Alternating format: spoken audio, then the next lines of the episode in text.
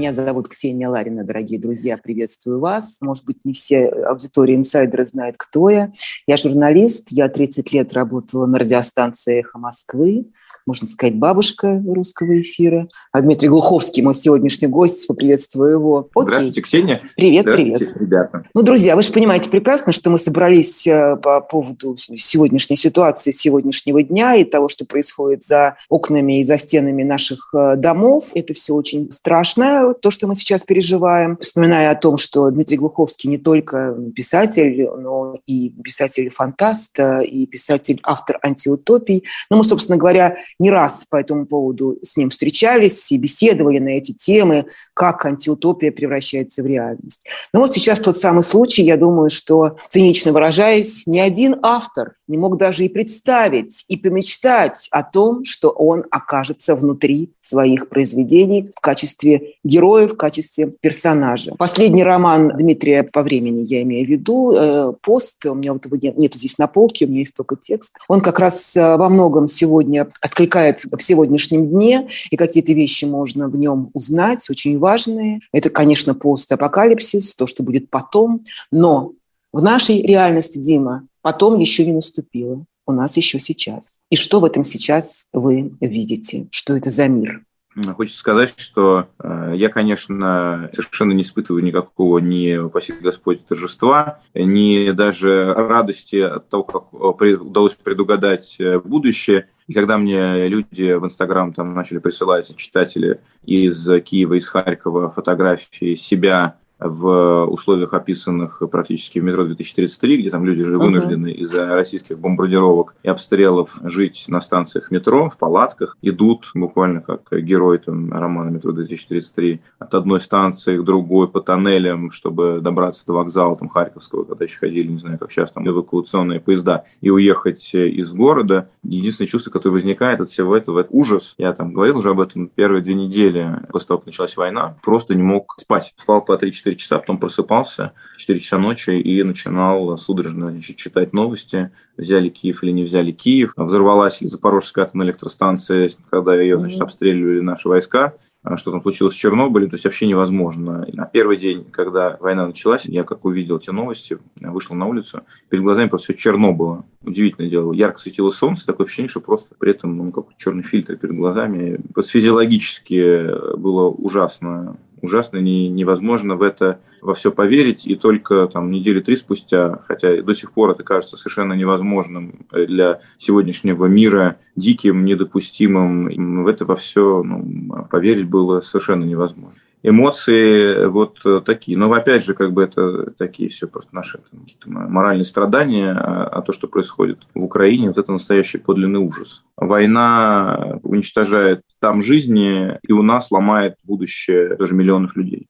То есть это война, которая ведет э, Владимир Владимирович Путин на два фронта. С одной стороны, ведет против Украины и украинского народа, с другой стороны, против России и российского народа. Кажется ли вам, что он уже российский народ победил? Вот за эти 20 лет, как я понимаю, а, проходила такая очень мощная работа по обработке э, населения, и теперь можно признать, что это все было не просто так, это была очень такая хитрая стратегия. Я уверена, что она была очень планомерная и продуманная, потому что сегодня, не знаю, как, может быть, как вы на этот вопрос ответите, мог бы ли он начать эту войну, не будучи уверенным в том, что население в большинстве своем поддержит эту войну. Я убежден, что население в большинстве своем не поддерживает эту войну. Нет? Я, нет, я думаю, что есть там 10% каких-то черносотенцев, которые поддержали бы все, что угодно, такого людоедского плана. Сказать, ну, украинцы, значит, будем гасить украинцев, евреев будем евреев, кавказцев будем кавказцев. Ну, такие вот как бы черносотенные настроения, допустим, ну, не больше, чем 10%, я уверен в этом. Действительно накрученные пропагандой, и, и может быть, настроения в них э, самих были какие-то вот такие крайне правые, националистические, шовинистические, имперские настроения. С моей точки зрения, абсолютное большинство людей просто заняло конформистскую позицию. Это моя хата с краю, значит, ничего не знаю. Если требуется от меня сегодня говорить, что мы за Путина, ну, просто чтобы не потерять то немногое, что осталось, и чтобы не ввязаться в какие-то крупные неприятности с правоохранительными органами, если их можно так все еще называть в нашей стране, потому что прав никаких ни у кого не осталось уже, конечно. Я просто ну, буду кивать, буду кивать и будем надеяться, что там, типа, меня хотя бы вся эта история не затронет и пронесет. При этом хочется отметить, что несмотря на свою относительную немногочисленность, э, антивоенное сопротивление, антивоенное движение, которое в стране существует, понимая заранее, что оно отчаянно, что эти действия, скорее всего, ни к чему не придут, тем не менее люди с жертвенностью готовы выходить на улицы, быть арестованными, быть избитыми, понимая даже, что при нынешнем э, самоуправстве и отсутствии каких-либо вообще правовых гарантий им может светить не только штраф, но теперь уже и тюремные сроки, люди все равно продолжают выходить, и там те 15 тысяч с лишним человек, которые были задержаны за антивоенные акции в России с начала войны, это очень серьезные цифры, это больше, чем когда-либо там, собственно, был за что-либо в стране там, задержано арестовано людей. Ну, имеется в виду в современной России, да, да. не беря то есть такого всеобщего оргазма нету, вот то, что мы, мы все время пытаемся найти исторические аналогии, и единственное, которое сейчас напрашивается, это уже стало таким общим местом, это 20 век, это 30-е годы, это Германия, совершенно одурманенная, ослепленная любовью к своему фюреру нация. Германия действительно была ослеплена. Я не вижу угу. никакого ослепления любовью к Путину ни у кого в стране. Действительно, есть какое-то, скорее, механическое сплочение вокруг э, фигуры лидера, президента. Надо предпринимать, что невероятные усилия пропаганды предпринимаются, и таких инструментов, конечно, у Геббельса не было, которые есть сегодня в распоряжении Кремля. И тем не менее я не вижу никакого искреннего фанатизма, никакого нечеловеческого восторга а, от действий э, Путина среди населения. Ну, есть какая-то поддержка, но надо понимать, что все эти цифры то есть еще до того, как государство попыталось подставить под свой контроль прессу, оно поставило под свой контроль практически тотальные социологические службы. Опять же, следуя завету Йозефа Геббельса, который э, говорил, что манипулирование статистикой позволяет через понятные механизмы конформизма общественного и политического управлять массами. Если ты думаешь, что все за президента, то и ты тоже будешь себя вести, исходя из этого, чтобы не идти против э, того, что ты считаешь мнением большинства. Я думаю, что все за войну, то, наверное, ты даже если и напротив этой войны, ты, тем не менее, по крайней мере, будешь, не будешь никаких активных действий предпринимать против этой войны, и даже, может быть, и мнение свое побоишься выражать. Люди, которые занимаются, я раньше это называл политическим менеджментом, но теперь это что-то другое, мне кажется, гораздо более зловещее, они прекрасно понимают, что это все так устроено, поэтому статистики никакой я бы верить не стал. Люди понимают, что страна фактически живет по законам военного времени. Я думаю, что большая часть людей понимает, что война неправедная. Какое-то количество людей поверили пропаганде, потому что это комфортный миф, который позволяет им не терять полностью самоуважение и не признавать, что сейчас они как бы находятся вместе со всей Россией на стороне зла в этом конфликте, а ситуация именно такова. И, в общем, это вот некая такая ментальная, там, когнитивная уловка, которая позволяет им этот диссонанс, там, дискомфорт преодолеть. Поверить в то, во что mm-hmm. предлагается поверить, считать, что российские войска действительно там от каких-то нацистов мифических кого-то освобождают, потому что иначе нужно, если не в это поверить, надо поверить в то, что твоя страна, наоборот, себя совершенно в соответствии с гитлеровскими с какими-то, значит, э, приемами и заветами ведет захватническую войну, на территории сопредельного государства, которое когда-то было нам братским. Бомбит мирные города, занимается вторжением, управляя бронетанковые колонны. Надо признать, что гибнут э, чужие мирные граждане и свои собственные солдаты, которых бросают как пушечное мясо без разбора, с отвратительной координацией, отказываясь потом забирать и тела, и даже заранее предусмотрев возможность эти потери скрывать, сжигая тела собственных солдат в мобильных крематориях, которые были заблаговременно закуплены. Но в это во все поверить очень сложно. Это настоящий ад, это прям преисподняя.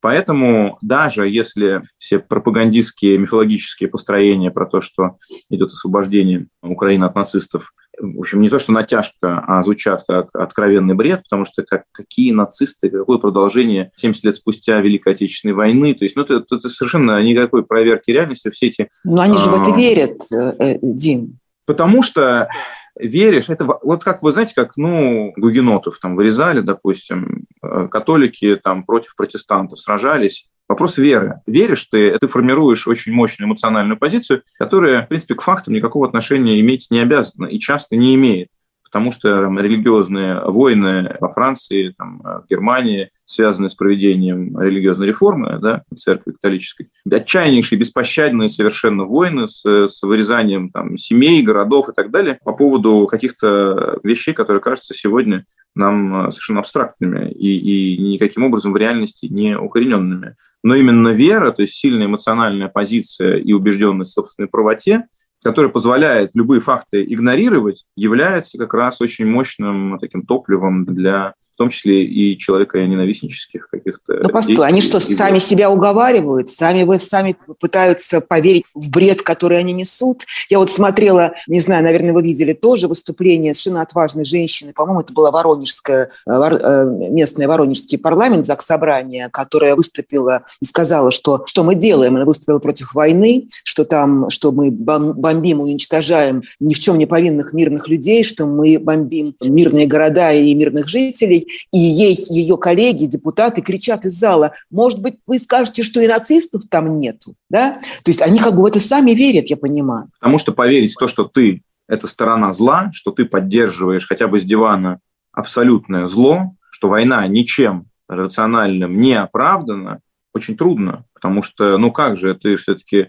рос э, в этом предании справедливой, освободительной, жертвенной Великой Отечественной войне, и тебе сейчас говорят, это вот продолжение, но ну, тогда, если ты в одном усомнился, и в другом усомнился. Самое главное, получается, совершенно собственное достоинство потерял, и тебе надо признать, что да, ты находишься сейчас на стороне зла, твоя страна, которой ты все-таки хотел бы гордиться, хотя не всегда у тебя это получалось, творит безусловное зло, кровопролитие не оправдано ничем, но это вызывает такой серьезный диссонанс у людей, что они готовы, готовы поверить в любые бредни, которые их просто от этого диссонанса избавят. Вот так я как бы это вижу. То есть это часть людей просто настроена конформистски, такая типа, ну, делать, uh-huh. что хотите, я просто хочу жить своей нормальной обычной жизнью. Если нужно сейчас кивать, я кивнулась, надо флажочком помахать, я помашу, если надо будет строем пройтись, я пройдусь. Детей на войну не отправлю, сам не поеду. Вот. А часть людей, в общем, да, она, она принимает этот миф и даже готова значит, его каким-то образом защищать, но это делается при, прежде всего для преодоления вот этого когнитивного диссонанса. Какое-то количество людей говорит, ну да, там спецоперация, там против нацистов. Ну да, они ну, же да. не понимают. Они же что говорят? Они говорят, мы за, мы за президента. Это как бы главный аргумент. Мы за Путина.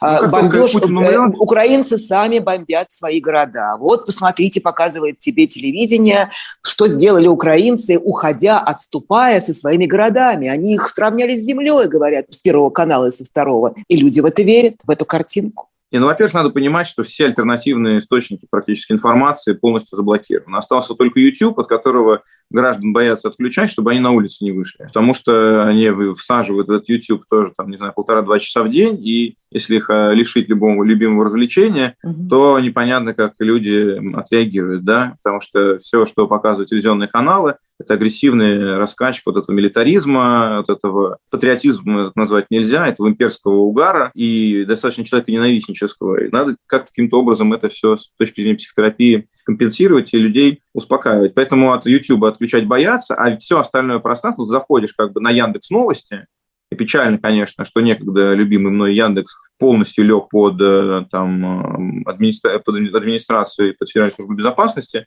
и, и ты вообще не видишь никаких других альтернативных э, взглядов на происходящее. Только спецоперация, только высокоточные удары по объектам военной инфраструктуры украинской армии. Здесь, кстати, есть серьезный диссонанс, потому что, с одной стороны, рассказывают нам, что воюют э, наши войска э, только с украинскими нацбатами какими-то, значит, вот показывают все время это четыре фотографии факельного шествия mm-hmm. и каких-то вот этих идиотов, которые сфоткались э, со свастикой, значит, объясняют, что вот с ними-то и сражение идет. Батальон Азов, батальон Азов, батальон Азов, батальон 500 человек действия военные ведутся против всей украинской армии. Коношенков в результате каждый день рассказывает, сколько там самолетов сбито, сколько. Но вот в этом же есть э, определенный диссонанс. Или сказать, в общем, тотальное вранье. Потому что либо ты сражаешься с нацбатами, либо ты сражаешься со всей украинской армией. Ты же сражаешься со всей украинской армией. Ты уничтожаешь mm-hmm. инфраструктуру и э, там, военную технику, убиваешь людей, никакого отношения к этим нацбатам не имеющих, не говоря о том, что ракеты допустим, даже случайно прилетают в больницы, в школы, в жилые дома, в театры и так далее.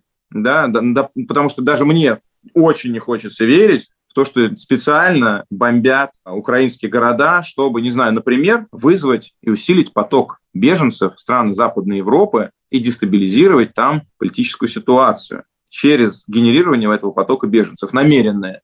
А это, между прочим, учитывая высказывания недавние нашего руководства, которое говорит, а, гуманитарный кризис серьезный будет да, в Европе. Да. Я верю в то, что это делается ну, практически специально. Ну, конечно, Для если они закрывают коридоры, коридоры на территории Украины, людей буквально насильно, опять же, как э, во время Второй мировой войны, что называется, угоняли в Германию, а сейчас угоняют в Россию. Точно так же насильно э, угоняют. Так что я думаю, что в этом есть какой... Хотя все вопросы зачем, почему, мне кажется, насколько они вообще, насколько они вообще сегодня употребимые, вот эти все наши Знаете, гадания. Но... Э, а да. почему он это сделал, спрашиваем мы друг у друга? Почему? Я понимаю, почему он это ну... сделал. Человек последние 10 лет занимался пристальным изучением российской истории. И фактически с тех пор, как умер Махатма Ганди, главным собеседником были, наверное, там Петр Первый, Иосиф Виссарионович Сталин, Владимир Мединский, Ленин. Мединский, Шевкунов. Мединский, только он как бы, ну, в качестве говорящей куклы там открывал рот в нужный момент и озвучивал сентенции. Но фактически человек вел разговор с историческими фигурами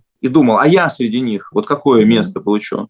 Но у тебя уже есть все деньги страны да, ну, как бы а, тебе принадлежит через аватаров, через подставных лиц, все телевидение, физически принадлежит просто. Ты являешься собственником, да, да? значит, э, все радио, дороги платные, газ, нефть, ну, у тебя все деньги мира, в принципе, есть. Ты сам богатый человек, наверное, на земле, скорее всего, да, если не брать там саудовскую королевскую семью, но их там немного, поэтому в расчете на каждого приходится не так много. Значит, у тебя есть вся абсолютная власть внутри страны. Все, что ты мог достичь, ты, в общем, достиг, а у тебя еще там лет 10-15 впереди осталось. Ну, ты о чем думаешь в этот момент? Как тебя запомнить потом? Что, с чем будет ассоциироваться твое правление, твое царство? То есть войти в историю, грубо говоря. Войти в историю. Это И личная, все? с моей точки зрения, это личная вот такая как бы личная корыстная мотивация. Дальше это можно оправдывать тем, что ты заботишься о судьбах России, что американцы планируют э, а, значит, удушить, ослабить, расчленить твою родную страну, но ты же осуществляешь действия, результатом которого, которых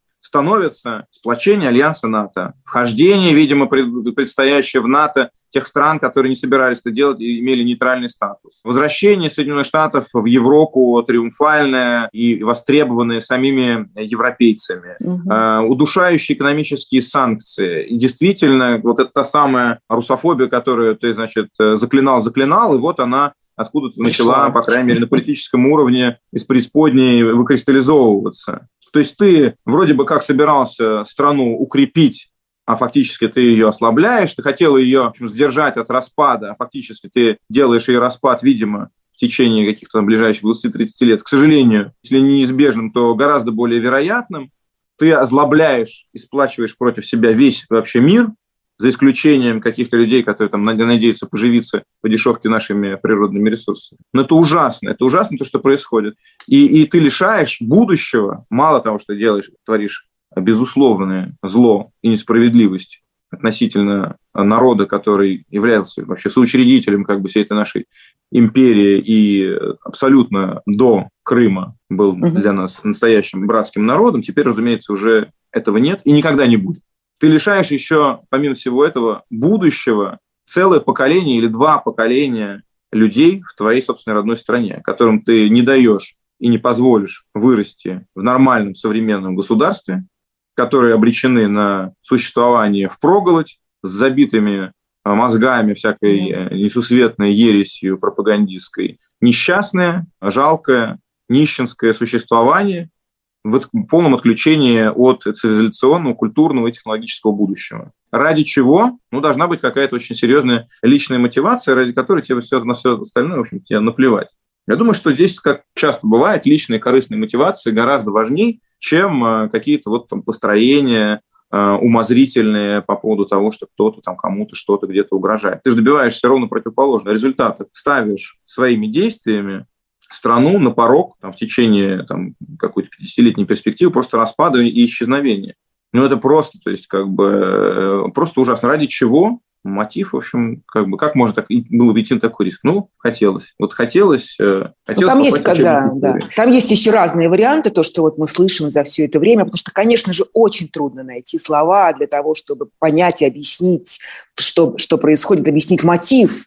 Потому что все как один не, не находят никакого настоящего мотива, потому что все вот эти бредни про какие-то лаборатории, про на, нацизм, это все какая-то бред силы Знаете, кобыл. он же все озвучил. Как бы он выступил Но... с э, часовой речью, в которой объявил войну Украине, экзистенциальную войну Украине как не э, настоящему, фальшивому не имеющему права да. на существование псевдогосударства. Он час нам рассказывал, что Украина в ее нынешних границах – это фейк, это невозможно, это историческая ошибка, украинские власти ни с чем не справляются, безработица – это там, экономический кризис, э, и, и вообще это все существовать не должно, тем более, что это еще превращено в этот проект антироссии, значит, который платформа для каких-то там будущих э, завоеваний. Mm-hmm. Обратите внимание, кстати, Соединенные Штаты Америки, в которых он, значит, во всех обвинял возможных э, видов, значит, злоумыслия, а даже из э, Черного моря на всякий случай от греха подальше убирают свои все э, да. суда военные, чтобы, не дай бог, это все не вышло из-под контроля и не превратилось в прямое вооруженное противостояние. И дальше как бы он вот объяснил, для чего нужна эта война, потому что чтобы просто Украины больше не было, она бесит. То есть просто бесит, да, это такое личное, личное бешенство, личная ярость, личное раздражение, личная месть за то, что Но... Она как бы вот демонстрирует свое какое-то неподчинение, да? Она демонстрирует неподчинение подчинение, но еще гораздо важнее, что она демонстрирует возможность альтернативного развития России, собственно, как современного национального, в том плане, что не имперского, как бы удовольствующего своими как бы, существующими границами республиканского типа государства. Украина показывает, что люди, которые, в принципе, там 30 лет назад начинали с той же точки, в которой мы находились мы, могут строить современные, интегрированные в западный мир государства, где действуют, несмотря на коррупцию, демократические процедуры, где власть меняется, где она не вечна, где приходят по очереди разные финансово-промышленные группы и лоббируемые политики к власти, или даже, как в случае с Зеленским, собственно, отсутствие каких-либо серьезной поддержки со стороны олигархии, да, потому что от Коломойского, который там вроде бы поддерживал его, он достаточно быстро дистанцировался. То есть, возможно, превращение России по следам Украины или по модели Украины в нормальное человеческое обычное современное государство не имперского типа, не управляемое не как империя. Конечно же, существование перед глазами, мозолющие эти глаза, модели того, что это возможно, и, и путинская как бы, конструкция, путинская идея, во-первых, не единственно возможно, во-вторых, вообще, видимо, работает гораздо хуже, конечно, это бесит. И вот это и есть осмысленная причина, не, не, не личная, не персональная мотивация, да, а какая-то вот э, ну, мотивация концептуальная.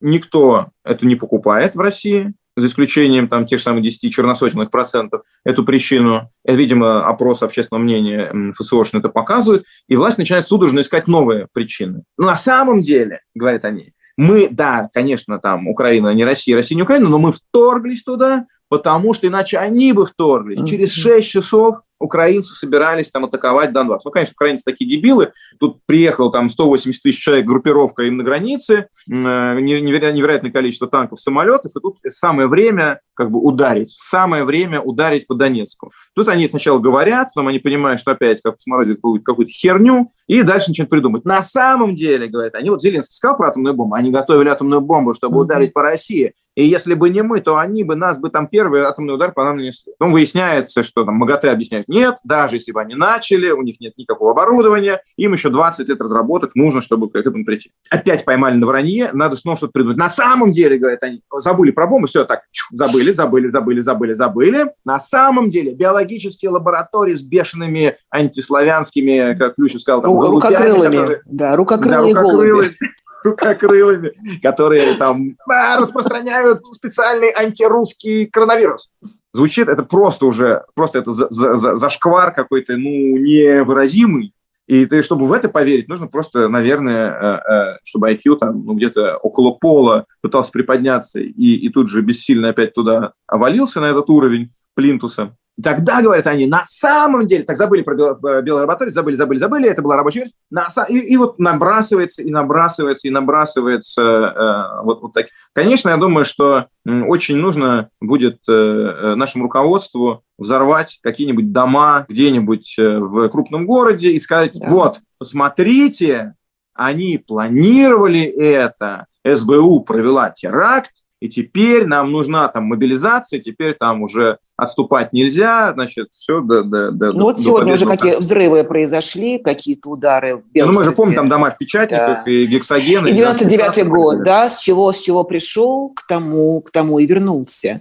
А, мой вопрос тогда, кстати, э, Дим, такой. Все-таки за эти 20 лет, я спрашиваю там у людей, которые его знали лично, да, когда-то, когда только начинали с ним вместе работать, там покойный там Борис Немцов или Чубайс, или тот же Михаил Касьянов. Они все говорили, что он был другой, это был другой Путин, другое. Я, этого Путина я не знаю сегодняшнего. Вот на, на ваш взгляд, э, можно было тогда, 20 лет назад, в 99-м, 2000 году, предположить, что мы придем вот к такой точке. Можно было угадать в нем того страшного человека, почти безумного диктатора, который сегодня, вот, с которым он сегодня является.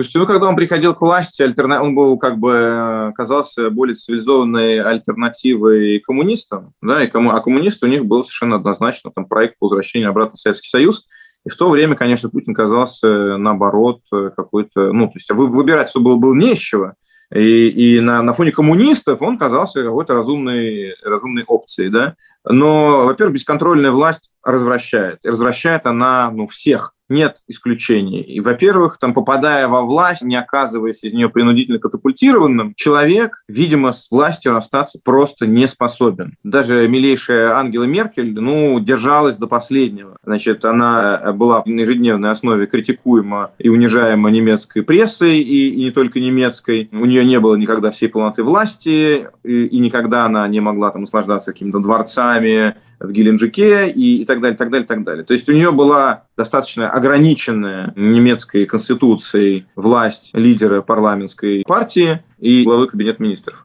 Все. И тем не менее она старалась сколько можно во власти задержаться. Что уж говорить про людей, которые обладают властью фактически безграничной, могут по-настоящему казнить людей, хоть и неофициально, то есть чувствовать, упиваться всевластием над людишками, которые, значит, в этой стране обитают. Врагам, значит, никакой пощады, друзей осыпать золотом и... Предателей вешать на фонарях. Предателей да, вешать да? На, угу. на шарфах и травить, угу. значит, ядами и, и всякое такое. И смотреть, как перед тобой все больше и больше присмыкается твой ближний круг, и чуть более дальний круг, и весь политический класс, весь силовой класс и так далее, и так далее. Но, видимо, в особенности для людей с нарушениями самооценки, это настолько мощный наркотик, с которого ну, совершенно невозможно слезть. А потом ты еще много материально потеряешь, все, если от, от власти уйдешь.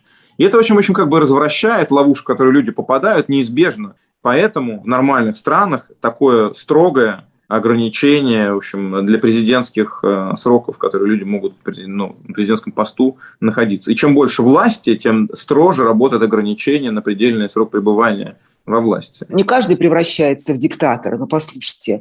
Э, чем больше концов, ограничений да, есть... действует конституционных, тем больше, чем больше работает разделение власти, чем больше критики и нервотрепки значит, э, для людей, оказавшихся на высших государственных позициях, тем меньше стимула во власти оставаться, тем больше стресса она представляет и так далее. Но, в принципе, для любого практически человека, я уверен, это, это чудовищная сила испытания, и абсолютное большинство людей властью оказываются развращены, растлены и добровольно из нее уходить не хотят, только если их там какая-то личная имиджевая катастрофа не постигла угу. в течение первого срока, обязательно стараются перебраться э, на второй. И какой бы он ни был человек, Владимир Владимирович Путин, в, на, на начальных этапах, да, и действительно ну, как бы вот я смотрел там у Виталия Манского фильм «Это свидетели Путина», да. производит впечатление скромного, обаятельного, думающего и заботящегося о судьбах Отечества человека. Насколько это искренне, мы с вами сказать не можем, потому что это может быть все как бы профессиональное. То, что он умел всегда говорить убедительно даже вещи, которые заведомо никакого отношения к реальности не имели, и э, там за счет мимики, за счет интонации как-то убеждать там тех маленьких этих его вздохов полупечальных, полузадумчивых, нравится как бы людям, изучать убедительно их, очаровывать, да, он всегда умел там а, до последнего момента, когда уже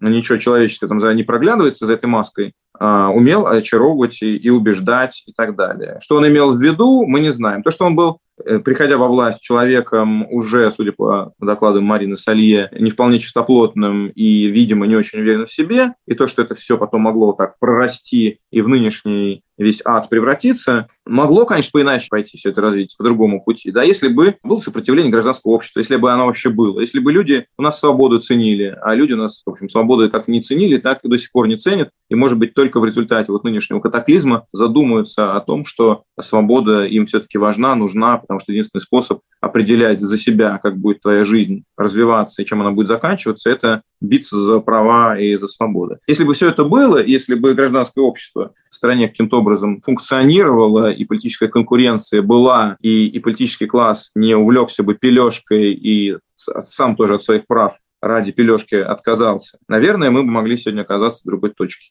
Но мы в той точке, где находимся. Ну вот э, вы говорили, возвращаясь к началу, что не верите в поддержку всенародную, единую, общенациональную этой войны, что большинство людей, конечно же, против. Но тем не менее, я все-таки хочу к этому вернуться. Мне кажется, это очень важный момент. Ведь помимо того, что этот человек э, сделал э, со страной, во что он превратил страну свою, во что он превратил элиты, как он заставил их подчиняться себе, как он их, как на каждого есть крючок, на каждого есть своя папка, такая. Поэтому, вспоминая этот уже ставший таким знаковым Совет Безопасности, который абсолютно такой вот кавкианский, да, вот то, что мы видели, и это не случайно было показано всему миру, это же тоже не просто так. Они могли, могли бы сделать это закрытым, но им важно было, чтобы это публично произошло, публичное целование, да, э, монаршей руки. По поводу народа. Ведь согласись, согласитесь, все равно вот это вот растление, расчеловечивание, этот сейчас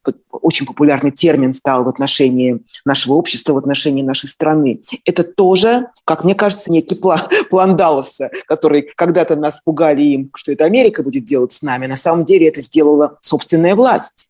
Вот, э, опять же, возвращаясь к Геббельсу и к его прекрасным речам, в кавычках, «я освобожу вас от химеры совести и морали». Это то, что сейчас произошло. В смысле, не сейчас. Сейчас как бы мы имеем уже некий итог. А, что я имею в виду?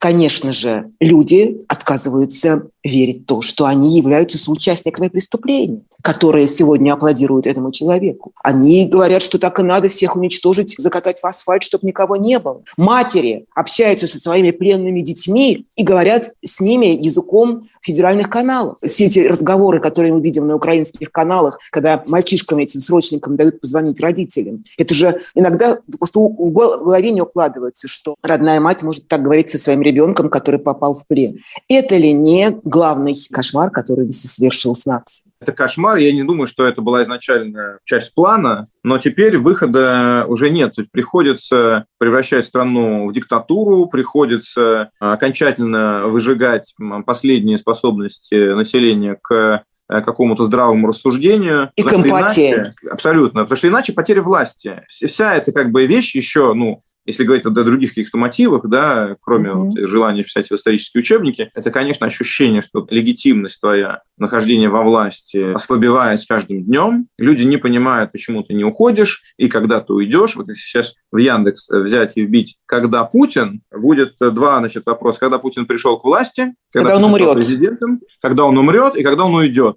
Вот людей больше всего интересуют вот эти вещи, когда он пришел и когда он уйдет или умрет, да.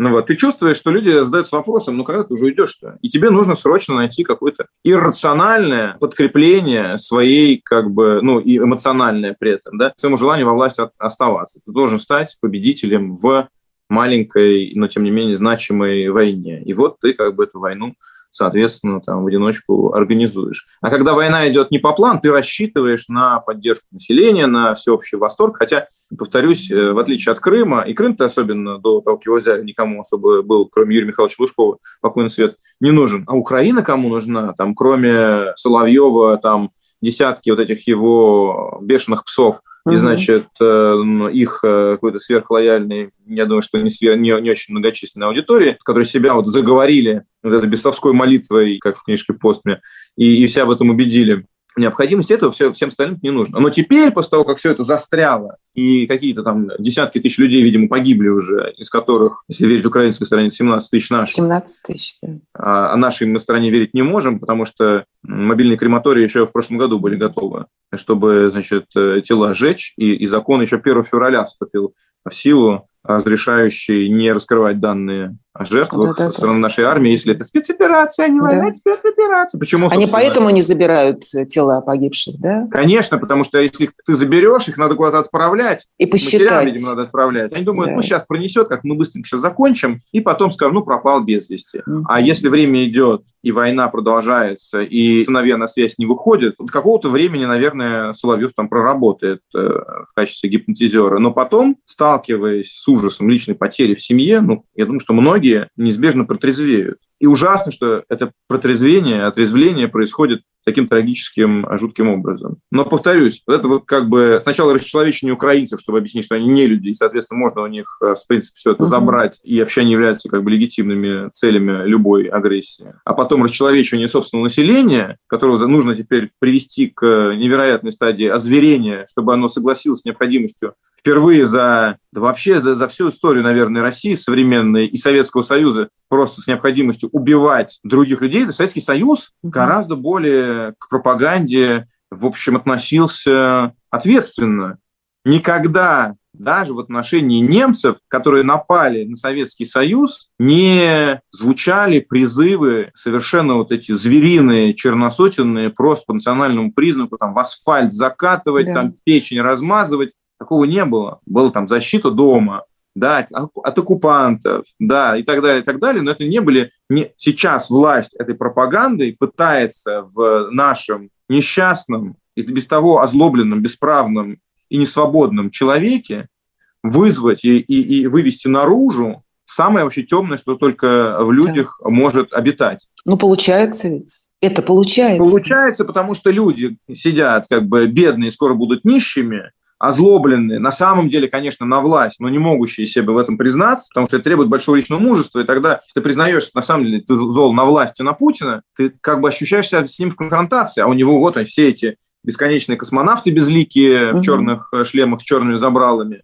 и вся эта Росгвардия, и все эти милиции, и спецслужбы, все, вот они стоят и скрежещут зубами и готовы тебя разорвать. Тебе гораздо комфортнее выбрать тогда, чтобы избавиться просто от этого и ужаса экзистенциального, и злобы, какую-то цель, которая тебе говорит, это можно, на них ты можешь злиться. Вот злись на них. На украинцев злись, на американцев злись, на немцев злись. Вот, тебе ничего за это не будет. Ты, и ты просто, чтобы избавиться от этого бурления внутри, выпускаешь пар там, при помощи просмотра федеральных каналов на те цели, которые власть тебе обозначает как безопасные и легальные. Все это зло, которое в мир властью вызывает, все эти демоны, которые вот так выпускаются из, из бутылок, мы это знаем на примере других государств с фашистскими диктатурами, угу обратно сами не залезают. И они, будучи выпущенными наружу, могут повернуться против кого угодно, в том числе против власти. Десятилетия или да, столетия да. были потрачены э, гуманистами и просветителями на то, чтобы этих джинов как раз как можно глубже, этих демонов как можно глубже внутрь человека обратно загнать и закрыть и запечатать.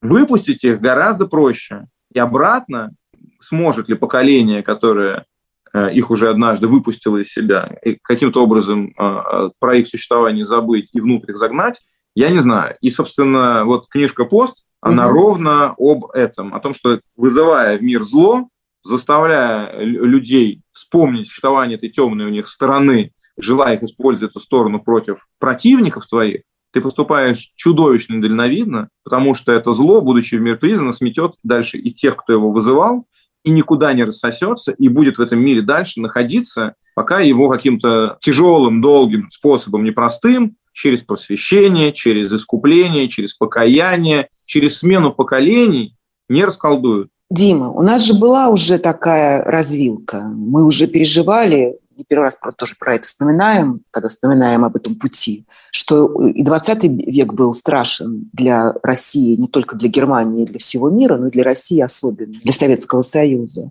И мы как бы это не проговорили, не прожили, не покаялись, опять это слово употребляем, и сегодня получаем эту, эту самую обратку. Как выходить из этого? Хорошо, у нас была попытка, была попытка перестройку с помощью просвещения, как вы говорите. Именно то самое слово, потому что гласность и открытие архивов, и открытие имен, и литература, которая была запрещена, и белые пятна истории, которые мы для себя раскрывали. Вся трагическая история настоящая нашей страны. Вот она, пожалуйста. Мы ее теперь знаем. Мы ужаснулись, посидели и сказали никогда больше. Прошло 20 лет. Что случилось?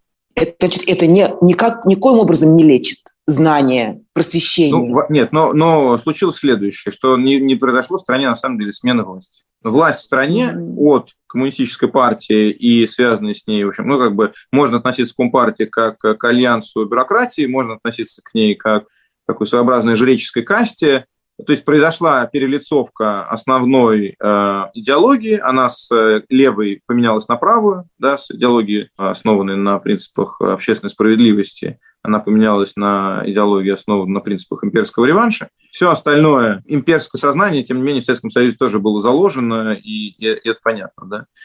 Все, чем Советский Союз, на самом деле, на нынешней политической арене занимался, да. было так или иначе ну, империалистической политикой пусть и не связанных, не связанных с прямыми завоеваниями, но тем не менее с распространением сфер влияния, присоединением там, иногда и военными способами, иногда там, способами дипломатическими других стран к сфере влияния, иногда к территориям, в общем, Советского Союза. Но элитные группы остались теми же самыми. То есть, ну хорошо, отошла в тень Компартия, как вот эта жреческая каста, и вышел на первый план Комитет государственной безопасности, который, ну, если так говорить, всегда ощущал себя и фактически являлся таким как бы рыцарским орденом тайным, да, который обладает мессианским неким сознанием, ощущением миссии предназначения, считает, что выполняет благородные задачи по сохранению страны, неограниченным силовым ресурсом, возможностью осуществлять и там провокации, спецоперации, внесудебные казни и так далее, и так далее. И к тому же обладает огромным, как тамплиеры какие-нибудь, э, бесконечным практически финансовым ресурсом. Ну и через какое-то время, там, будучи разъединенным коррупции, а, а, еще добавились элементы организованной преступности в этот рыцарский как будто бы орден. Но, как мы знаем из различных эм, бродящих ходящих по просторам YouTube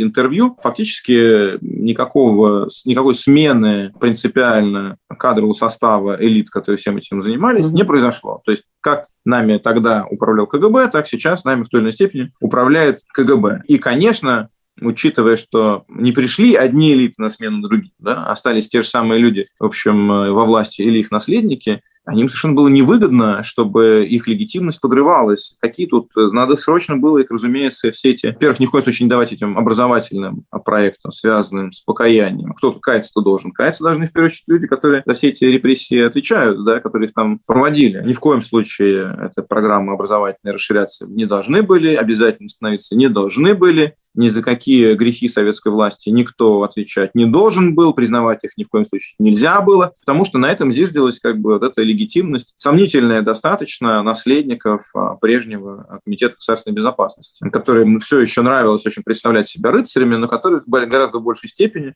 а, как мы помним из статьи незабвенного Виктора Черкесова, становились торгашами и занимались mm-hmm. просто крышеванием бизнеса, а все остальное было для самооправдания. Но, тем не менее, вот у них мессианское сознание было, и кто смел в их роли важной сомневаться, их мифологию подрывать, тот и немедленно становился для них, конечно, врагом, что мы и видим сейчас с закрытием и запрещением мемориала и так далее. Поэтому никакого настоящего покаяния народного сделано не было. Людям вместо этого был предложен в качестве ну, такого достаточно аддиктивного наркотика приобщение к идее реванша имперского, невозможность людям дать ощущение ненормальной человеческой жизни, не тем более ощущение собственных прав и достоинства элементарного, было подменено на вот этот имперский угар и на ощущение того, что закидывание э, психологическими, эмоциональными триггерами. Тебя унизили, нас всех унизили. Мы отомстим, мы поднимемся. То, что говорил Адольф Шикельгрубер да. после...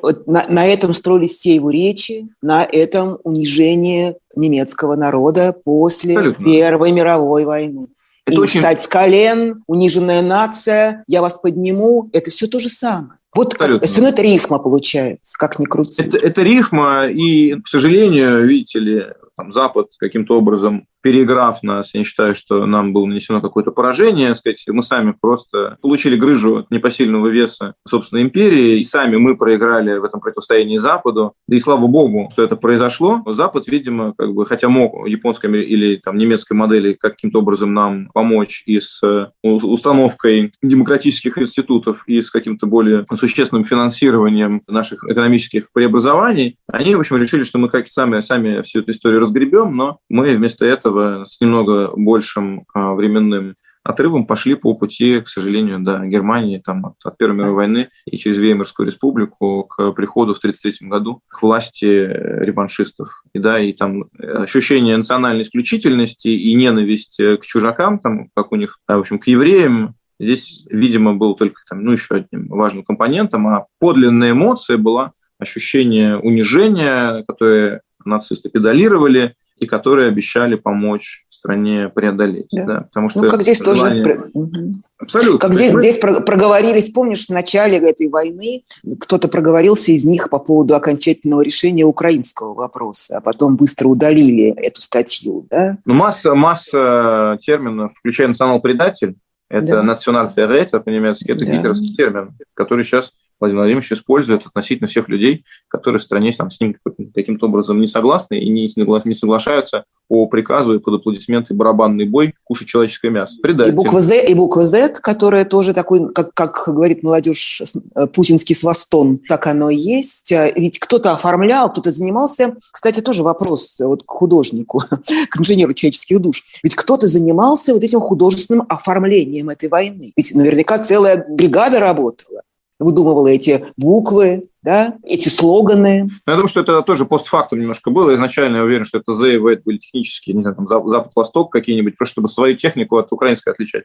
Mm-hmm. Технические совершенно истории. А потом, когда стало понятно, что никакого блицкрига не выходит, и все стали задавать вопросы, и что все это как бы техника встряла в грязь и оказалась разбомблена, и, и вокруг э, вот эти вот э, тела людей, которых э, свои не бросают, а там остаются лежать в грязи месяцами, там скоро, видимо, будут лежать. Надо было какую-то под это дело постфактум уже оправдательную кампанию подвести. И мне, в общем, было интересно, как Путин, который мы же видели все, что он там, кому там, Шойгу рассказал о своих планах, может быть, да? Ну, наверное, Патрушеву рассказал о своих планах, uh-huh. там, Бортникову. Но их количество посвященных в его план начать э, войну, видимо, чтобы это не просочилось там никуда, кроме американской разведки, которая все изначально говорила, только мы не верили в такую гротеское абсурд. Количество людей было не так велико посвященных. И вот, вот это заседание Феерической Совета Безопасности, про которое вы говорили, доказывает, что люди прям вот там они очень были бледные, большая из них часть, и еле блеяли, потому что понимали, что их сейчас вот на камеры перед лицом всего мира вмазывают в ряды э, фактически военных преступников. То есть то, что мир цивилизованно так это будет воспринимать, никаких сомнений нет. А потом уже по кругу вмазали дальше Совет Федерации, Государственную Думу, и, и хочешь ты, и теперь вопрос это так, ты предатель? Нет, я не предатель, я же как бы все это время здесь вот был, там с вами, ребята, голосовали вместе, там у нас вечеринки были, я не знаю что, в Думе государственной вместе завтракали, обедали, ужинали, тимбилдинг всяческий, там, Крым, все. Но если ты не предатель, тогда давай поддержи сейчас, иди сюда, голосуй. Дальше вмазывают там, депутатов и, и сенаторов, и дальше поехал краевые администрации, и дальше кто во что гораст. Сейчас они пытаются убедить в том, что это все правильно, справедливо, надо ненавидеть украинцев, надо кушать человеческое мясо, потому что главный сказал, а мы за него, а если мы не за него, то мы получаемся предатели, а мы же не предатели, ну и так далее. То есть и дальше, а дальше как бы, ну, всячески дают понять, что с предателями будут разбираться гораздо более сурово, чем угу. с вшивой интеллигенцией. С интеллигенцией потом еще до нее доберемся, а вот с предателями надо будет прямо сейчас из рядов чистить. И, и репрессии, кстати, я думаю, еще грядут. И они коснутся э, в первую очередь своих. Просто с чужими уже, в принципе, разобрались. Уже все, чужих не осталось, либо в тюрьме, либо за, за пределами страны. И вот сегодня... Ну да, а, ну, а уже... дальше, дальше не, да. не стоит думать, что лоялизм политический, то, что ты прилежно зиговал, когда нужно было мясо кушать человеческое, не надо думать, мало уже, зиговать мало уже. Абсолютно. Дальше, дальше репрессии пойдут по своим. Дальше будут чистки, и дальше будут несчастных, э, несчастных э, ватников, оболваненных э, точно таким же репрессиям, потому что у них в какой-то момент начнет кончаться дома еда, они, может быть, на улицу выйдут, а на улицу нельзя выходить уже там 10 лет. И им об этом очень быстро расскажут. И никакого сочувствия у натренированной как бы, милиции не будет относительно ни людей, у которых там зарплата кончилась, ни людей, которым там пенсии перестали платить или пенсии перестало хватать и так далее. Но вы знаете как, вот я просто хотел еще раз, я эту мысль уже где-то пытался озвучить. В 91 году люди не выходили, вот миллион человек на манеже, Угу. Люди не выходили за свободу, в принципе. Люди выходили за колбасу. Неправда, счету. я с тобой не согласна. Не согласна, я, я, мы, уже, я... мы уже спорили на эту тему. Я, как вот. участник этого движения, говорю, нет, ну, нет ну, не хорошо, за колбасой. Но, Ксения, ну, как бы вы там относитесь к количеству не очень большому просвещенной публики. Возможно, вы действительно выходили за свободу. Но миллион человек выходил нет, что не за колбасу, не согласна. А, а за то, чтобы жить в, в свободной стране. В свободной стране. Не надо Дима, я, это, у, меня, у меня своя теория. Прости, я, я вынужден тебя Прости, что я на «ты» перешла, поскольку это не первый раз споры, просто говорю нашей аудитории. Мы на, это, на этом месте у нас всегда возникают э, споры с Глуховским на этой точке 91 -го года. И это не 91 год не упал с неба. До этого было, начиная с 85-86 года, пятилет, пятилетка абсолютного просвещения народа. Это была другая атмосфера в стране. И 91 год – это некое как бы завершение цикла. Именно поэтому в 91 году в августе у этой комарильи ничего не получилось. А сейчас получилось. По сути, что мы наблюдаем? Мы наблюдаем вот тот самый реванш про который мы уже говорили, не коммунистов даже, а вот этих вот абсолютных имперцев, мракобесов с пещерной совершенно дикой идеологией агрессии абсолютной. Ну что тут говорить, да? Тогда это не получилось. Это красно-коричневые, мы их тогда так называли. Вот они, собственно, и победили.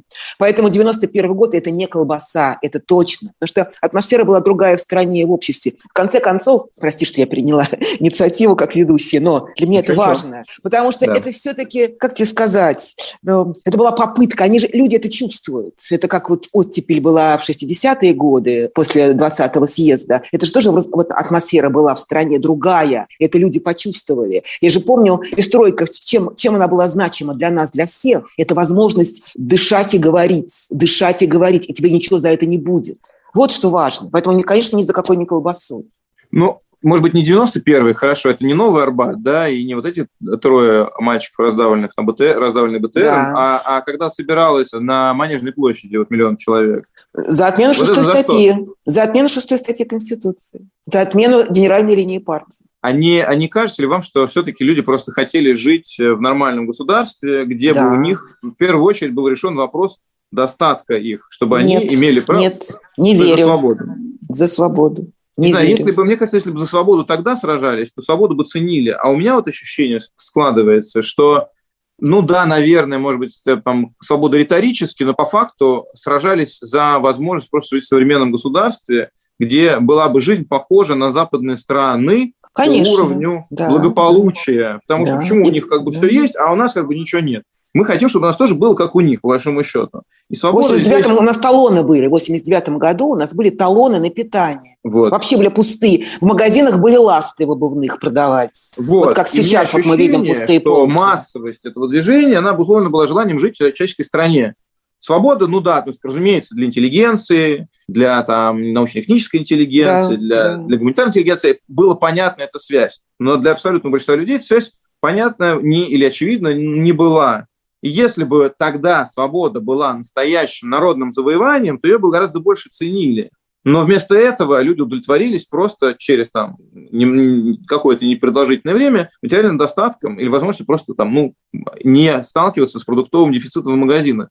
И отказались от свобод, потому что в отличие от таких других стран, не знаю, там, от Чехословакии, например, mm-hmm от Венгрии, которая в 1956 году за это боролась. Они боролись именно за, да, там, за национальную какую-то свою независимость, за внеблоковый, там, допустим, свой статус, но еще элементарно за свободу. Мы как бы за свободу сражались, ну, действительно, вот, наверное, 91 год, там, ну, Садовое кольцо, вот Новый Арбат, какие-то такие вещи. Ну что, получается, Сейчас... народ, хер... народ херовый тогда, опять же мы народ к этому возвращаемся. Народ отличный, отличный народ, как бы просто проходит, люди проходят определенную эволюцию.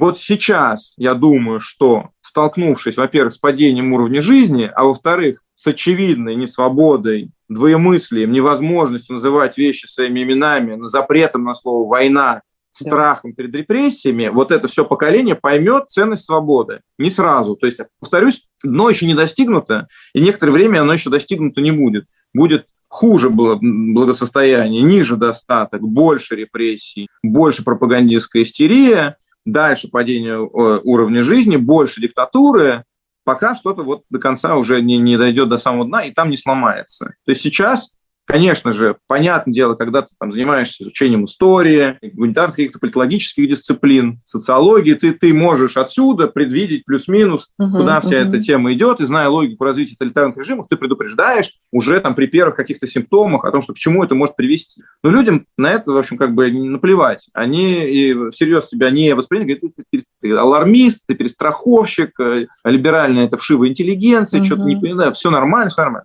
Но, конечно же, поскольку тоталитарный режим развивается по одной логике, а, мы можем себе достаточно четко представить, куда все это нас приведет. И хорошо бы люди, привело бы которые... это к скамье подсудимых на международном трибунале. Вот это вот хорошо было бы. А, Я Потому не что думаю, вот... что Нет? это возможно. Почему?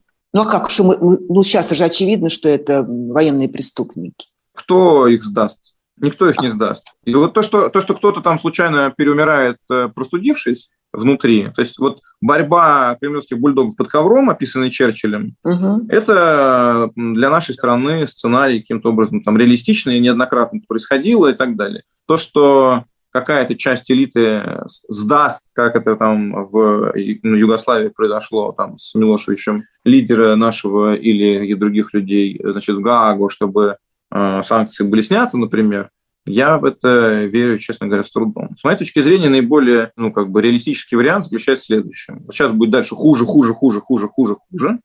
Потом в силу естественных или неестественных причин в перспективе от года до 15 э, Владимир Владимирович покидает этот мир, и потом, неважно, кто там окажется его ближайшим э, значит, э, наследником, претендентом на власть, и, видимо, все равно это будут люди, так или иначе связанные с Федеральной службой безопасности, потому что они полностью как бы, пропитали собой и проросли через все властные механизмы. Тем не менее, они должны будут понимать, что дальше страна в этом направлении развиваться не может, и ради спасения страны нужен новый этап либерализации, модернизации и открытия страны э, цивилизованной части мира.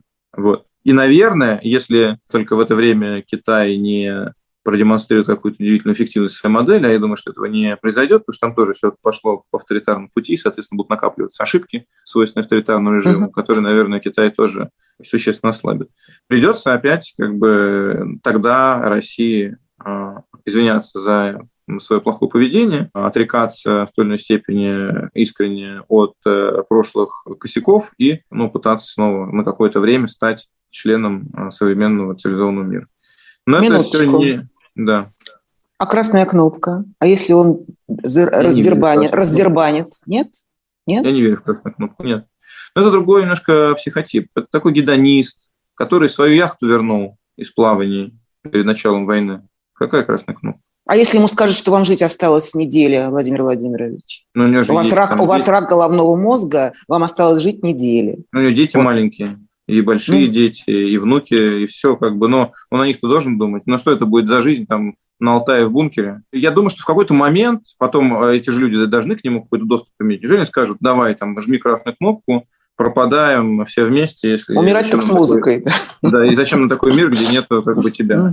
Ну, какие человеческие должны быть же моменты. Поэтому я... То, что надо изображать себя неадекватного какого-то диктатора с красной То есть он, он не псих, не сумасшедший? Знаете как, ну он себя убедил в каких-то вещах, как бы, то есть он живет в какой-то герметичной такой картинке, э, достаточно параноидальной реальности. Но то, что он готов прямо сейчас весь мир уничтожить, я в это не верю. То есть, ну, это просто... Он ни одной своей цели не достигнет, мир уничтожит. Это может быть эмоциональная реакция, но насколько не были бы зазомбированы члены близкого его круга, но я думаю, что выполнить такой приказ. То есть ядерная война – это война, которую действительно выиграть невозможно. Если ну, противоракетной обороны не существует ни у кого. Если, ну, то есть как, какие-то есть единичные экземпляры, которые uh-huh. вот эти там 6 тысяч боеголовок, э, выпущенных, э, ни в коем случае перехватить не смогут. А нужно там не 6 тысяч, а, допустим, 100, чтобы просто Земля просто раскололась на части и превратилась в астероидный поток. И там никто не выживет ни в каких бункерах, атмосфера будет уничтожена и так далее. Просто, ну, без вариантов, ради ничего.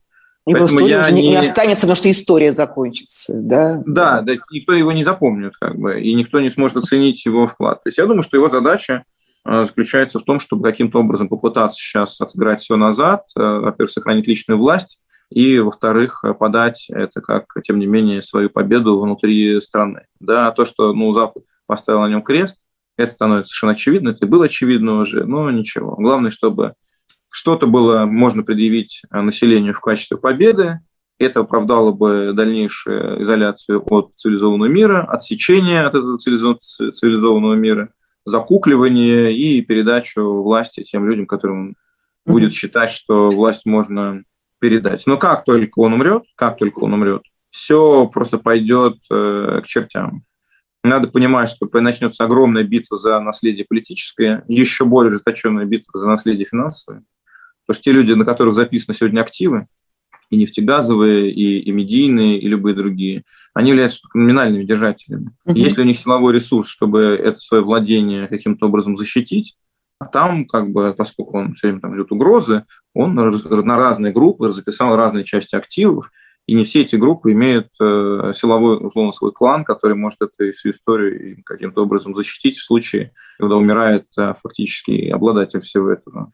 А страну, в общем, некому в наследство оставлять, нет никакого принца-наследника, да, которому... Куда ни, куда ни плюнь, все равно получается хрень какая-то, и так, и сяк. Не, ну, он на самом деле, как это, как это не жутко звучит, он обрек вот этим действием страну на распад, неизбежный да, практически. Да, да. Это, это ужасно, да, потому что я лично родину свою очень люблю, и я как раз э, верил до последнего момента, что она может сохраниться в своих э, пределах не, не, рас, не распадаясь на куски и не превращаясь в диктатуру фашистскую, да, или в левую диктатуру, просто через федерализацию, через э, правоприменительную практику, через действующие нормальные человеческие суды, через делегирование власти на места, через там, местные бюджеты муниципальные, через самоуправление. Но надо было 20 лет заниматься вот этим. А было ровно наоборот. А было, было ровно, ровно наоборот. Сначала наоборот. пилили, да, усиливали да. ресурс, чтобы можно было пилить, потом напилили, заскучали, и потом а, стали упиваться шовинистическими имперскими мифами, чтобы преодолеть ощущение собственной случайности во власти. Дима, еще как один вопрос все-таки по сценариям. Да. да, еще по возможным сценариям. А все-таки, давай опять же вспоминаем 45-й а, год, да, вот вспоминаем фильм «17 мгновений весны», сепаратные переговоры от имени Гиммлера, который вел генерал Вольф. А, это невозможно? Такого варианта ты не допускаешь? Нет еще катастроф, нет катастрофического поражения. У них в 1945 году было понятно, что это катастрофическое поражение. Уже войска союзников на территории Германии скоро возьмут Берлин, там бомбят Дрезден. Ну, как бы ничего не надо там дополнительно никому объяснять. Угу. У нас сейчас в элите все еще есть ощущение, что ну там подзастряли немного, но сейчас мы как соберемся там, да, и ощущение катастрофы, которое требует какого-то срочного выхода, нету было ощущение шока от того, что с ним никто ни с кем не посоветовался, и люди очень сильно потеряли в уровне жизни и в возможностях на будущее вообще какую-то жизнь человеческую иметь. И надо помнить, что наши элиты, конечно, очень наслаждались возможностью на Западе свои деньги тратить, и себя каким-то образом даже и пусть э, немножко с шапкой мужицкой на бекрень заломленной и, значит, э, в, на, на, на масляных сапогах, тем не менее, по Европе прогуливаться, там посмеиваться над французишками, итальяшками и немчуро и так далее. Но теперь как бы все это можно делать только приходя к Соловьеву в студию, да, изображать э, вот это как бы наше национальное превосходство. Людей как бы лишили одних людей одного будущего, других людей лишили другого будущего, взамен ничего не предложено. Взамен предложен только вот ну, этот патриотический как бы угар, который и то рассеется. Но ощущения катастрофы тоже в элитах нет пока. То есть для того, чтобы сепаратно кто-то какие-то переговоры с кем-то начал, из тех, кто реальным ресурсом обладает, а реальный ресурс сейчас это силовой ресурс, нужно ощущение того, что иначе действительно вот там ядерная катастрофа. Или иначе, ну, как бы Россия перестанет существовать, и ради спасения России, а не своей шкуры, придется действительно там лидера изолировать каким-то образом. Угу. Да? Еще тогда один вариант, вернее вопрос, который тоже важен. Допустим так, допустим, эм, естественный или неестественный уход, и, допустим, сейчас все это будет так тянуться и тянуться, в таком странном замороженном состоянии эта война заморозится, и он представит для э, народа это все как победу, закуклится Россия. Мой вопрос – но преступления совершены. Объясни мне, пожалуйста, объясните мне, пожалуйста, как можно это просто пролеснуть и обнулить? А давайте как просто не будем об этом разговаривать. А ну, в мире? Так, да. А мир, а, а мир а, что, тоже так, закроет так, веки? Дело в том, что чтобы про преступления говорить и помнить, ну, чтобы люди хотели про них говорить и помнить. А люди не хотят говорить и помнить про эти преступления. Они хотят избавиться от ощущения сопричастности, они хотят избавиться от ощущения ответственности. Если им говорят, ты сопричастен, тогда они попытаются ну, оправдать себя либо незнанием, либо необходимостью самозащиты. Человек преодолевает, человек в первую очередь занимается решением собственных вот этих ну, психологических проблем. И реальность ему мешает эти проблемы решать. А значит, реальность надо, соответственно, игнорировать. Факты э, кажутся только упрямой вещью, но на самом деле, если ты правильным образом выстроишь свое информационное поле вокруг, информационный поток, ты просто эти факты сможешь игнорировать или отрицать их существование. Гораздо важнее людям находиться внутри психологически комфортной системы ориентиров, которые объясняют им, что они все делают правильно, что они на стороне добра, ошибок они не совершали, вины им испытывать не надо. Избавляешь их от чувства вины, даешь им ощущение гордости, и, и они сами нужные факты проигнорируют, вернее, ненужные, а в необходимые мифы, которые факты замещают, поверят. Для покаяния нужно безусловное свидетельство, что чтобы люди начали что-то как бы подозревать, нужно, чтобы программную политику федеральных каналов определил Дмитрий Муратов. Вот он будет нам рассказывать в Соловьевских ток-шоу про то, что на самом деле происходило в Украине, про то, как на самом деле принимались решения по всем каналам. То есть вот, вот все отечественное телевидение на пять лет превращается в значит, образовательное и, и в просветительское телевидение, которое рассказывает нам настоящую историю нашей страны, настоящую mm-hmm. историю украинской войны, настоящее устройство политической, финансовой и коррупционной системы, объясняет, как действительно эти люди попали во власть, что они там делали, как занимают, у них там был тимбилдинг, с чем он был связан, там, какими, не знаю, там, ритуалами и так далее. И вот тогда, наверное, люди там, через какое-то время, хотя первое время они будут, конечно, все это отрицать и говорить, нет, нет, я вот это не фейки, верю, это фейки, да-да-да. Это фейки, да. Угу. Но опять же, через э, механизмы конформности они через какое-то время в это поверят. И людям, конечно, надо дать возможность тем, кто никаких преступлений сам не совершал и, и свои руки, собственно, ни в чем не замазал, и не воевал, и не убивал, и не оправдывал, как бы, ну, по-настоящему эти убийства. Людям надо возможность дать комфортного выхода из этой ситуации. Через прощение, через какое-то символическое там, причастность к покаянию и так далее. Если э, продолжать людей мордовать, их э, там, зомби называть, априори разделяясь на группы, там, говорить, что это быдло тупое, оно само заслужило, люди не тупые, они стараются просто сохранить минимальный какой-то для себя психологический комфорт по большей части. Ну, хорошо, там 10% черносотенцы, допустим, да? Черносотенцы все-таки это люди с убеждениями. Э, э, Дим, я тоже не соглашусь. Черносотенцы, как, как их ни называй, это люди, у которых есть какие-то собственные э, представления о прекрасном. А у большинства считаю, населения, судя люди, по всему, которые... вообще ничего нет. Я, я остаюсь при своем убеждении, что э, система ценностей менее важна, чем эмоциональные потребности. Факты можно привести в соответствии с любыми желаниями. То есть есть эмоциональная потребность определенная. Ты не хочешь там испытывать страх, ты лучше примкнешь к агрессору, чтобы не испытывать страх. Ты не хочешь испытывать чувство вины, а, поэтому ты отметешь те факты, которые тебя в чем-то там делают причастным к каким-то вещам. Ты хочешь испытывать э, ощущение сопричастности к великому делу, которое наполняет твою жизнь ощущением миссии, и по большому счету дать тебе возможность преодолеть э, экзистенциальные сомнения, страх там, смерти и ощущение общей бессмысленности своей жизни. Если ты даешь людям ощущение причастности к великой миссии, они тебе за это многое простят, во многое, все, что ты готов будешь им сказать, поверят и так далее. То есть потребности психологические определяют э, готовность человека в той или иной вещи, те или иные вещи верить. С черносотенцами, как бы, ну, ты, как бы, вот они в это верят. Почему они в это верят? Потому что это дает возможность им какие-то свои там мрачные достаточно темы внутренние разрешать. Ну и дальше они уже формируют некую картину мира, где там во всем жидомасон, например, виноваты. Или там украинцы, или американцы. Опять же, это не... Я не считаю, что это большая часть. Или, э, или либерасты. Вот враги народа, типа Глуховского, конечно. Ну, да, да, да. Но так или иначе, это все проводит, проходит проверку готовностью самому что для этого сделать. Вот ты настолько ли ненавидишь украинцев, что сейчас поедешь с ними воевать? Настолько ли ты веришь Соловьеву, что во всем виноваты американцы, чтобы взять в руки оружие и поехать э, воевать? Или чтобы своего ребенка как бы отправить? Или ты будешь все-таки на публике кивать, а сам будешь ребенку там белый билет делать параллельно. Ну да. Вот. Помнишь, как э, Маргарита Симонян на встрече, по-моему, с кем, уж не помню, то ли с Лавровым, по-моему, с Лавровым, да, интервью с Лавровым было. Она спросила, наши, наши слушатели Russia Today, RT, спрашивают у вас, э, э, когда мы, наконец, перестанем типа миндальничать и жахнем по Вашингтону?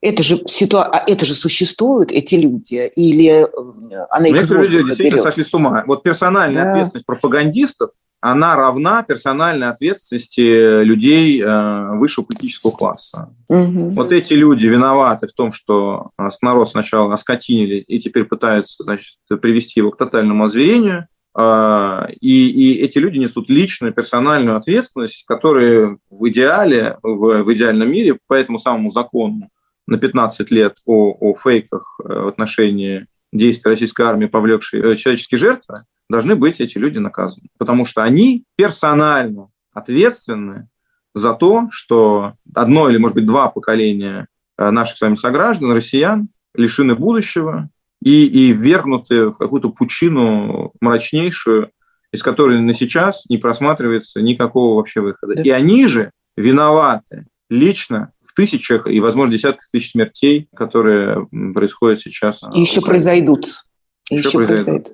Я очень рада, что сейчас все-таки есть возможность хотя бы вот так через а, частные YouTube-каналы на разных платформах, на разных площадках журналистам, которые остались без работы, из разгромленных редакций, все равно есть возможность выходить. Это и «Дождь», это журналисты новые, у них есть свой YouTube-канал. Я вот благодарна Роме Доброхотову за приглашение сюда на платформу «Инсайдера». На этом все, мы прощаемся. Спасибо большое. Благодарю э, Дмитрия. Спасибо большое, Дима. Спасибо. Спасибо большое.